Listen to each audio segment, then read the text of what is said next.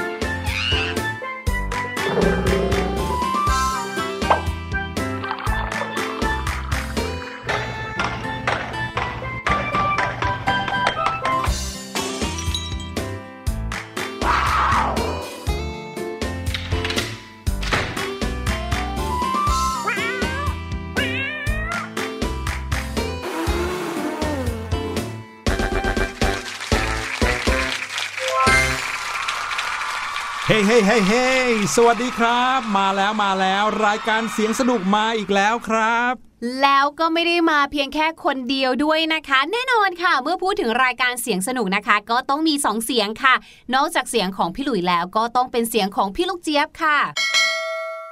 มาพบกับน้องๆ เช่นเคยตามวันและเวลาที่คิดถึงกันนะครับ ฟังตอนไหนก็ได้เช้ากลางวันเย็นก่อนนอนนะครับ ขอให้มีแค่อินเทอร์เน็ตเท่านั้นเองนะครับ ทาง thaipbspodcast.com หรือว่าแอปพลิเคชัน Thai PBS ครับ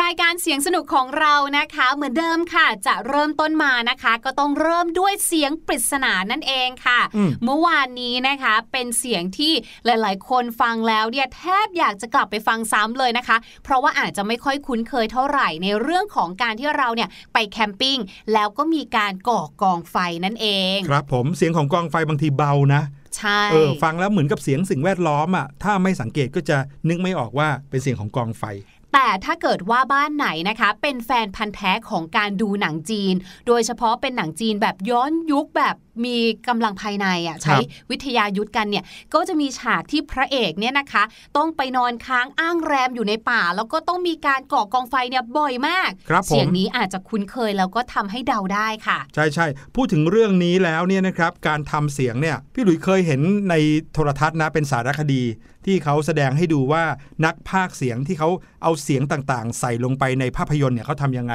อย่างเสียงไฟเนี่ยเขาไม่ใช่มาก่อกองไฟจริง ๆ นะครับเขาจะเอาเหมือนกระดาษแก้วที่เป็นกระดาษพลาสติกอะครับมาขยำเบาๆตรงหน้าไมค์ก็จะทำให้เสียงออกมาคล้ายกับเสียงกองไฟเลย อืมแต่ว่าอันนี้น่าจะเป็นวิธีแบบสมัยก่อนหรือเปล่าคะ ในใช่ปัจจุบันนี้ที่มีเทคโนโลยีเยอะแยะมากมายเนี่ย น่าจะสามารถเก็บเสียงจริงเอาไว้กันได้เลย ใช่ครับแต่วันนี้เสียงปริศนาของเราไม่ได้ใช้อุปกรณ์อะไรเลยนะครับ เป็นเสียงของบรรยากาศคริสต์มาสอีกแล้ว โอ้โห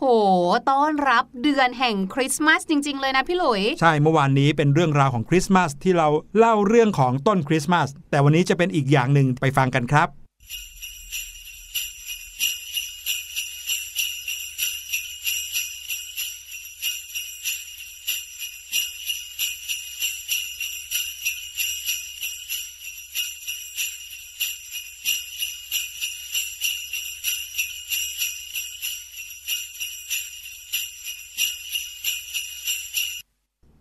ฟังแล้วนะ นึกถึงกวางเลยอะมากันเป็นขบวนเลย นี่คือการเฉลยแล้วเหรอคะพี่หลุยว่าเสียงที่เราได้ยินเป็นเสียงของกวาง ไม่ใช่ครับ เสียงเนี้ยเป็นเสียงที่ทำให้เรานึกถึงซานตาคลอสนึกถึงขบวนของกวางเรนเดียร์อืมอ่า เดี๋ยวเรามาเฉลยกันในช่วงท้ายนะครับ แต่ว่าวันนี้มีเรื่องราวสนุกๆแถมยังมีสาระได้ความรู้มาฝากน้องๆอีกเช่นเคย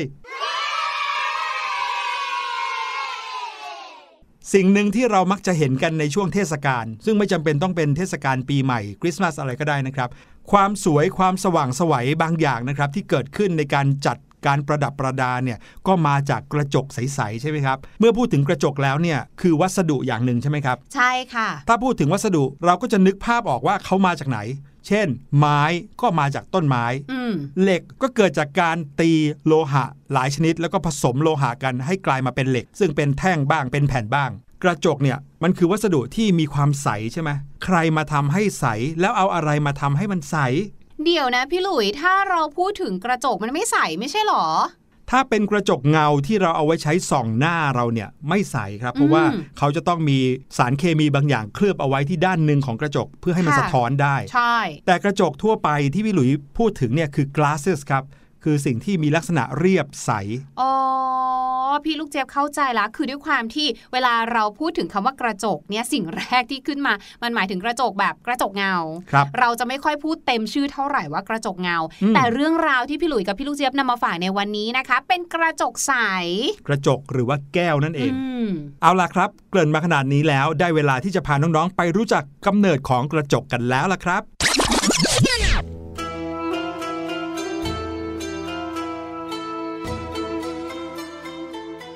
ตอนนี้พี่หลุยและพี่ลูกเจี๊ยบนะครับเดินทางมายังแหล่งแหล่งหนึ่งนะครับ ที่เชื่อว่าณจุดนี้เมื่อประมาณ 3,000ถึง4,000 ปีที่แล้ว มนุษย์เริ่มรู้จักการทำกระจกและแก้วขึ้นมาเป็นครั้งแรกครับอืมพูดถึงกระจกหรือว่าแก้วแล้วเนี่ยนะคะหนึ่งความรู้ที่พี่ลูกเจี๊ยบมีเลยก็คือว่าเขาทำมาจากทราย และพอน้องๆนึกถึงทรายเนี่ยทรายในทะเลอย่างนี้ยนะครับทรายที่ชายหาดเนี่ยอืมเป็นเม็ดเม็ดๆแล้วกลายมาเป็นแผ่นใส ๆ ได้ยังไง นั่นนะสิคะอ่า เคยมีการประเมินกันนะครับว่าการผลิตกระจกของมนุษย์นั้นเนี่ยอาจจะเกิดขึ้นได้ด้วยความบังเอิญครับอืมอืมเพราะว่าในอดีตเนี่ยมนุษย์เรามีการคิดค้น หรือว่าประดิษฐ์ภาชนะที่เอาไว้ใส่อาหาร แล้ววัสดุที่เอามาใช้ทำภาชนะเนี่ยก็มีหลากหลายมาก บางทีก็เป็นดิน บางทีก็เป็นโลหะ เอามาตีเป็นแผ่นๆเพื่อเอาไว้ใช้ใส่ข้าวใส่อาหาร ใส่ขนมปังอะไรอย่างนี้นะครับ และมีอยู่ครั้งหนึ่งครับ ที่เขาเอาโลหะชนิดหนึ่งที่ชื่อว่าเนตรอนครับ คือสมัยนั้นเขาไม่รู้จักหรอกว่าเรียกว่าเนตรอน แต่ว่าเจ้าเนตรอนเนี่ยนะครับ สามารถเอามาตีเป็นแผ่นได้ เมื่อเอามาใส่อาหารแล้ววางไว้ข้างกองไฟ ปรากฏว่าเจ้าเนตรอนนั้นละลายครับาจานนั้นน่ะเห็นเป็นโลหะอยู่ดีๆ ก็ละลายไปครับ พอละลายไปปุ๊บ เนื่องจากว่าเขาก่อกองไฟกันบนพื้นทรายครับ เนตรอนนั้นเมื่อละลายไปเจอกับพื้นทรายก็เลยทำให้ทรายบริเวณนั้นละลายไปด้วย และผสมกันอยู่ดีๆ ก็กลายเป็นของเหลวใสๆนะครับที่มีความข้นหนืดพอปล่อยให้เขาเย็นสักพักหนึ่งอ้าวกลายเป็นแผ่นใสๆออกมาเฉยเลย เหมือนเป็นแก้ว นั่นแหละครับก็เลยทำให้คนในยุคสมัยนั้นจะบอกว่า 3 4 พันปีที่แล้วเลยนะ ซึ่งเขารู้สึกว่า เอ้ย เกิดขึ้นได้ยังไงเนี่ยเขาก็เริ่มที่จะสังเกตนะครับ แล้วก็รู้จักกรรมวิธีในการทำกระจกขึ้นในช่วงศตวรรษที่ 1 ถึงศตวรรษที่ 4 ครับอืมตอนช่วงนั้นที่เขาเจอหรือว่าเขาเห็นเนี่ยเขาคงรู้สึก Amazing มาก ๆ เลยเนาะเราใช่ก็มองว่าสิ่งสิ่งเนี้ยความเป็นแก้วใสสวยงามเหมือนคริสตัลอย่างเงี้ยอุ้ยมันสวยอืมเกิดขึ้นได้ยังไงอยู่ดีๆ ก็เกิดขึ้นตามธรรมชาติ แต่ความจริงไม่ใช่ครับ มีองค์ประกอบหลาย ๆ อย่างที่ทำให้สิ่งเหล่านี้มาผสมกันเจอกับความร้อน แล้วกลายเป็นความใสกลายเป็นกระจกขึ้นมาครับและแน่นอนถ้าพูดถึงอารยธรรมโบราณนะครับที่เป็นต้นกำเนิดของหลาย ๆ อารยธรรมเลย ก็คืออารยธรรมของประเทศอียิปต์ครับค่ะตอนนี้พี่หลุยและพี่ลูกเจี๊ยบก็เลยอยู่ในบริเวณของประเทศอียิปต์ที่คิดว่าในอดีตตรงนี้แหละ น่าจะเป็นจุดที่เริ่มมีการบังเอิญค้นพบการผลิตแก้วขึ้นครับ วิธีการผลิตกระจกและแก้วเนี่ยนะคะ อย่างที่พี่หลุยบอกเลยก็คือได้แพร่หลายจากประเทศอียิปต์ค่ะ ตอนนี้ส่งผ่านเข้ามาที่ประเทศกรีก แล้วก็เข้าไปในยุโรปเรียบร้อยค่ะ หลังจากนั้นนะคะก็ได้มีการนำกระจกเนี่ยไปใช้ในการประดิษฐ์แว่นตาค่ะ ในช่วงคริสตศักราชที่ 1285 ค่ะ จากประดิษฐ์แว่นตาใช่ไหมคะ ก็มีการพัฒนาค่ะกลายเป็นกล้องจุลทรรศน์ ในคริสตศักราชที่ 1558 แล้วก็นำไปสู่กล้องโทรทัศน์ค่ะ ในคริสตศักราชที่ 1609 นั่นเองค่ะอื้อหือแล้วก็ใช่แล้วก็มีอื่นๆอีกมากมายเลยค่ะเปลี่ยนไปหรือว่าพัฒนาเพิ่มเติมไปตามความต้องการของมนุษย์นั่นเองค่ะ ใช่แล้วครับ หลังจากนั้นก็เริ่มมีการที่จะใช้กระจกที่เป็นแผ่นใสๆเนี่ยมาเคลือบ กับสารเคมีบางชนิดนะครับที่มีความแวววาวที่ด้านหนึ่ง ก็เลยกลายเป็นกระจกเงาให้เราได้สองหน้า ก่อนหน้านี้นะครับไม่ว่าจะเป็นอารยธรรมในแถบเอเชียของประเทศจีน หรือว่าอารยธรรมในแถบยุโรป หรือโรมันเนี่ยเขาก็จะใช้แผ่นโลหะนะครับมาขัดจนขึ้นเงาแล้วใช้สองหน้าอืมแต่ว่าพอเขารู้จักเรื่องของการเคลือบกระจก ให้กลายเป็นกระจกเงาขึ้นมา เขาก็เลิกใช้วิธีอื่นไปเลย ใช่ แล้วถ้าเกิดว่าน้องๆนะคะ อาจจะเคยเห็นเนาะกระจกใสบางอย่างเนี่ยแหละค่ะเขามีสีเหมือนกับว่าไม่ได้เป็นสีใสแต่มีสีอ่อนๆผสมอยู่ในนั้นด้วย บางทีเป็นสีน้ำเงินบ้างล่ะ หรือว่าบางทีเป็นสีแดงบ้างล่ะอืมเขาทำยังไง มีการใส่สีลงไปค่ะ ในช่วงของขั้นตอนการทำแก้วนั่นแหละค่ะ เช่นสมมุติว่าเราอยากให้กระจกใสอันนี้เนี่ยนะเป็นสีน้ำเงิน ก็จะมีการผสมโคบอลต์ลงไปครับถ้าอยากให้เป็นสีทองก็ใส่ทองแดงลงไปค่ะครับถ้าอยากให้เป็นสีแดงก็จะใส่ซิเลเนียม แต่สีที่พี่ลูกเจี๊ยบชอบมากที่สุดคือสีน้ำตาล เขาใส่อะไรรู้ไหมครับ เขาใส่ถ่าน ฐานคือฐานอังคารายเนี่ยเหรอ ตอนแรกก็คิดอย่างนั้นไม่ใช่สิถ่านเนี่ยถ้าเกิดเราพูดถึงถ่านที่เป็นเชื้อเพลิง เรามักจะนึกถึงสีดำครับแต่ปรากฏว่าพอใส่ถ่านมันกลายเป็นสีน้ำตาลซะอย่างนั้นแน่อืมอาจจะเออใส่ลงไปไม่เยอะมากอย่างนี้หรือเปล่าหลังจากนั้นนะคะมันก็จะมีสารเคมีอะไรเยอะแยะมากมายเนาะมาผสม รวมไปกับสารที่ทำให้เกิดสีอันเนี้ยนะคะเขาก็จะเอาวัตถุดิบพวกเนี้ยแหละค่ะ เข้าเครื่องบดแล้วก็ไปผสมกันในอัตราส่วนที่เหมาะสมค่ะ แล้วก็นำเข้าเตาาหลอมอุณหภูมิอยู่ที่ประมาณ 1,500 ถึง 1,600 องศาเซลเซียสเลย จนส่วนผสมส่วนประกอบต่างๆ เนี่ยเขาหลอมละลายเข้าด้วยกัน แล้วก็ค่อยส่งไปยังเครื่องขึ้นรูป ก็หมายความว่า เราอยากที่จะให้เจ้าของเหลวอันเนี้ยค่ะประกอบขึ้นมาแล้วขึ้นมาเป็นรูปทรงอะไร เป็นแจกันเป็นแก้วหรืออะไรก็แล้วแต่ เขาก็จะมีรูปทรงของเขาอยู่ตรงนี้ กลายมาเป็นผลิตภัณฑ์ต่างๆ ประเทศในแถบยุโรปหลายประเทศนะครับ โดยเฉพาะอย่างยิ่งกรีซหรือว่าอิตาลีเนี่ยซึ่งเป็นแหล่งกำเนิดอารยธรรมโรมันเลยเนี่ยเขาก็จะมีของที่ระลึกทุกๆวันนี้นะครับ ถ้าเกิดว่าเราไปประเทศอิตาลีของที่ระลึกในประเทศเขาก็จะเป็นพวกกระจกแบบนี้เอง หรือถ้าเกิดว่าน้องๆ อยากจะเห็นกระจกสีสวยๆเนี่ยนะครับที่มีสีมากมาย อย่างที่พี่ลูกเจี๊ยบบอกเมื่อกี้นี้ น้องๆก็สามารถไปเห็นได้ในโบสถ์ของศาสนาคริสต์เขาก็จะมีการทำกระจกที่แบบเป็นสีสวยงามเลยทีเดียว เอามาประกอบกันเป็นรูปต่างๆ หรือที่เรียกว่ารูปกระจกโมเสกครับ อืมอืมใช่ใช่คือกระจกพวกนี้เนี่ยนะคะ สามารถนำมาแปรรูปเนาะได้เป็นของหลายอย่างเลยไม่ว่าจะเป็นอย่างที่พี่หลุยบอกเนาะเครื่องประดับ หรือว่าของที่ระลึกนะคะพวงกุญแจอะไรแบบเนี้ยเยอะแยะมากมายรวมไปถึงค่ะ เราเอามาทำภาชนะก็ได้ แก้วเอ่ยชามเอ่ยขวดบรรจุต่างๆ หรือเอาไปประกอบกับวัสดุอื่น ๆทำเป็นผลิตภัณฑ์ขึ้นมาใหม่ เช่นเอ่อเครื่องใช้ไฟฟ้าครับหลอดไฟฟ้า เครื่องเสียงนาฬิกาแว่นตา อืมอุปกรณ์ทางวิทยาศาสตร์อะครับอย่างเงี้ยผมนะคะ แต่ที่น่าสนใจที่สุดค่ะ คือพอเราพูดถึงเรื่องแก้วเนี่ยคุณสมบัติอย่างแรกเลยที่เราจะนึกออกคือจะแตกง่ายครับแต่ปรากฏว่ามีการนำแก้วค่ะ มาทำเป็นเส้นใยหืมเส้นใยเหมือนเส้นใยผ้าเนี่ยเหรอครับใช่แต่ว่า เส้นใยแบบนี้นะคะ เขาเรียกว่า microfiber glass ค่ะ คือเอามาทำเป็นฉนวนกันความร้อนใช้แบบในบ้านหรือในโรงงานอุตสาหกรรม มันไม่ได้มาเป็นเส้นแก้วอย่างนั้นนะเปล่าๆเขาจะทำเป็นเส้นใยแต่ว่าแล้วเอามาถักรวมกันถูกต้อง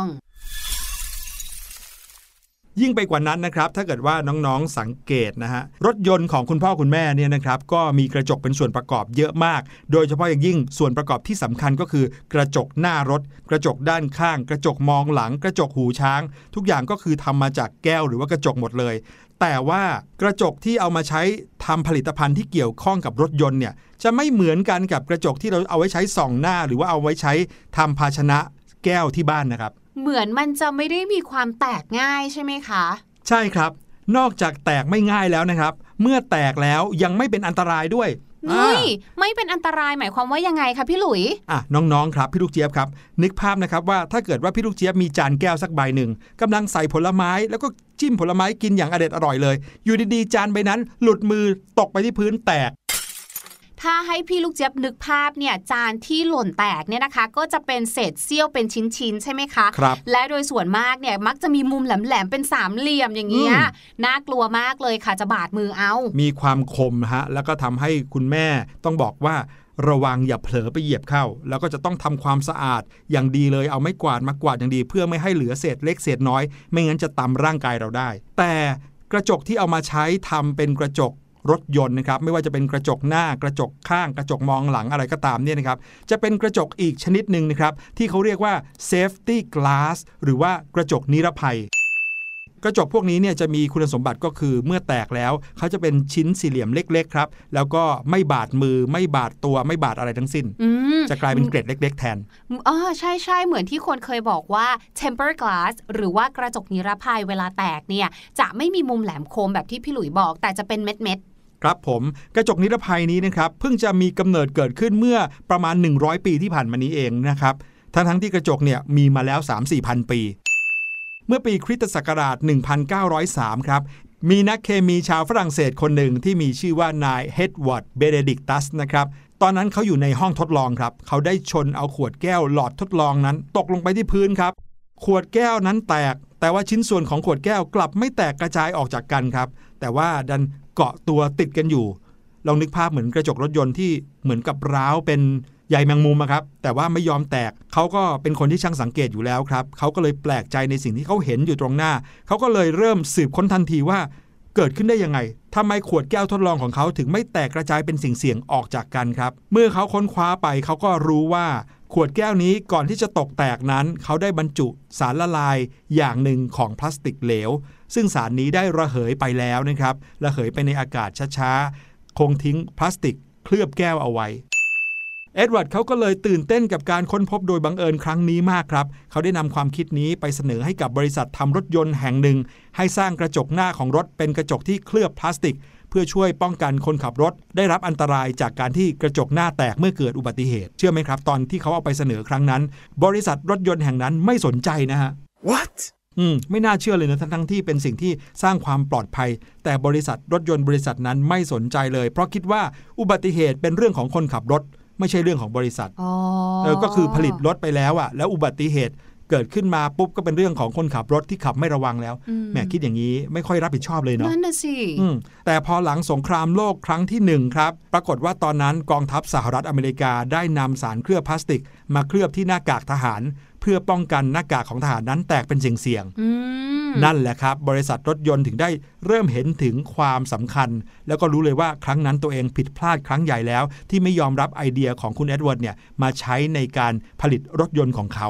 หลังจากที่สงครามโลกครั้งที่หนึ่งสิ้นสุดลง ก็เริ่มมีการพัฒนากระจกนิรภัยแบบนี้ขึ้นมาใช้งานกันอย่างแพร่หลายต่อไปครับ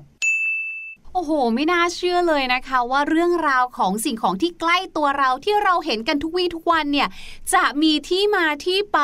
โชคโชนขนาดนี้ครับเริ่มกันมาตั้งแต่สมัยหลายพันปีที่แล้วเนาะบอกเลยนะคะว่าหลาย ๆ ครั้งที่เราพูดถึงสิ่งประดิษฐ์ หรือที่มาที่ไปของของที่กลายเป็นสิ่งที่เราใช้กันทุกวันเนี้ยมักจะมาจากการสังเกตเป็นอย่างแรกเลย ถูกต้องดังนั้นน้อง ๆ ชาวเสียงสนุกเราครับ ฝึกความเป็นคนช่างสังเกตเอาไว้ก็ดี จะได้ทำให้เรานั้น อาจจะเห็นอะไรที่เป็นเรื่องเล็ก ๆ น้อยๆ และนำไปสู่การพัฒนาสิ่งที่ดีต่อสังคมต่อไปได้ในอนาคตครับ ใช่แล้วค่ะ แต่ว่าตอนนี้นะคะพาน้องๆค่ะ ไปพักฟังเพลงกันก่อนดีกว่าค่ะ ให้น้องๆได้ไปสังเกตค่ะว่า เพลงนี้เนี่ยน่าจะมีคำศัพท์ภาษาอังกฤษอะไรที่พี่ลูกเจี๊ยบจะนำมาฝากกันบ้าง กับเพลงที่ชื่อว่า ชอบ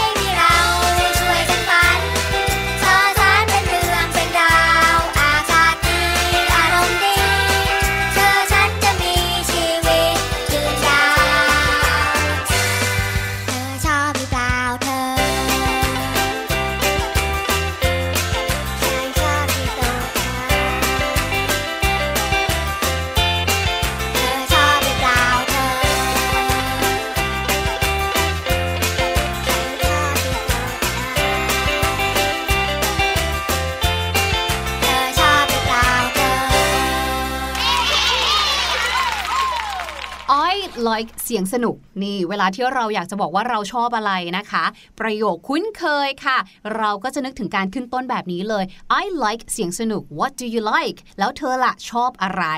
แต่จริงๆแล้วเนี่ยนะคะในภาษาอังกฤษเนี่ยชาวต่างชาติหรือว่าคนที่ใช้ภาษาอังกฤษเนี่ยนะคะเขาก็อาจจะใช้สำนวนอื่นนะคะในการสื่อสารว่าเขาชอบอะไร หรือว่าเขาสนใจอะไรครับยกตัวอย่างเช่น I enjoy I enjoy listening to เสียงสนุก โอ้ฉันมีความสุข ฉันชอบ ฟังรายการเสียงสนุกมาก ๆ เลย หรือค่ะ อันนี้พี่ลูกเจี๊ยบได้ยินในหนังในภาพยนตร์บ่อยเลยนะคะ I'm crazy about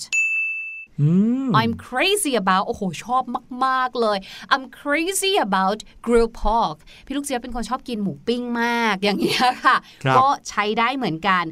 I'm mad about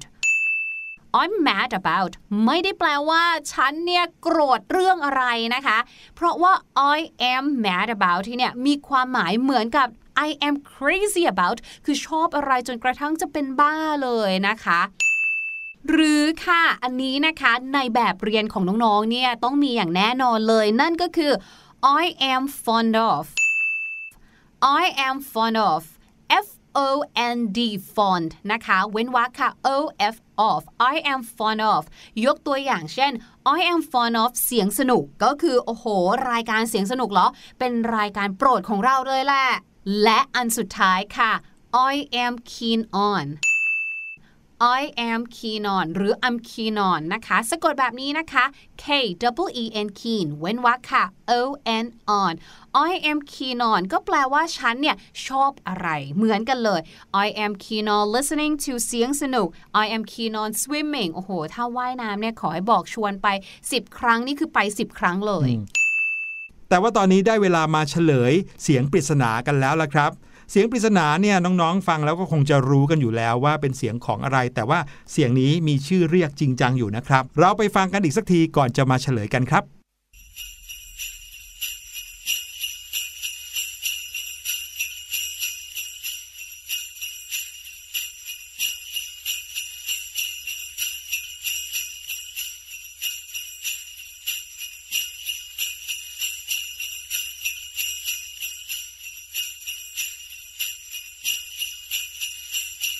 แน่นอนครับ ฟังปุ๊บก็รู้ปับ๊บเพราะว่าเป็นเสียงที่เราได้ยินบ่อยๆ ในช่วงเวลาเทศกาลคริสต์มาสแบบนี้ แถมเสียงก็มีความเป็นเอกลักษณ์สุดๆเลยกรุ้งกริ้งกรุ้งกริ้งแบบนี้ น้องๆ อาจจะตอบว่าก็เสียงกระดิ่งไงล่ะ ค่ะ แน่นอนครับคือเสียงกระดิ่ง แต่ถ้าเกิดว่าเป็นเสียงกระดิ่งในช่วงเทศกาลคริสต์มาสเนี่ยเขามีชื่อเรียกเฉพาะครับ เรียกว่า sleigh bells sleigh bells เป็นเหมือนกระพรวนที่ติดอยู่กับรถที่ซานตาคลอสนั่งนะครับ โดยมีบรรดากวางเรนเดียร์เนี่ยลากอยู่ข้างหน้า เจ้ารถเลื่อนตัวนั้นแหละครับ ก็คือสเลดนะครับ แล้วก็จะมาพร้อมกันกับเสียงกระดิ่งกระพวนแบบนี้ตลอดเวลา เมื่อได้ยินปุ๊บเนี่ยจะจินตนาการได้เลยว่า โอ้โห บรรดาเจ้าเรนเดียร์กำลังลากรถที่มีซานตาคลอสนั่งอยู่บนนั้น เตรียมเอาของขวัญมาฝากเด็กๆ วันนี้รายการเสียงสนุกหมดเวลาแล้ว กลับมาพบกับเราทั้งสองคนได้ใหม่คราวหน้า สวัสดีครับ สวัสดีค่ะ สบัดจินตนาการ สนุกกับเสียงเสริมสร้างความรู้ในรายการ เสียงสนุก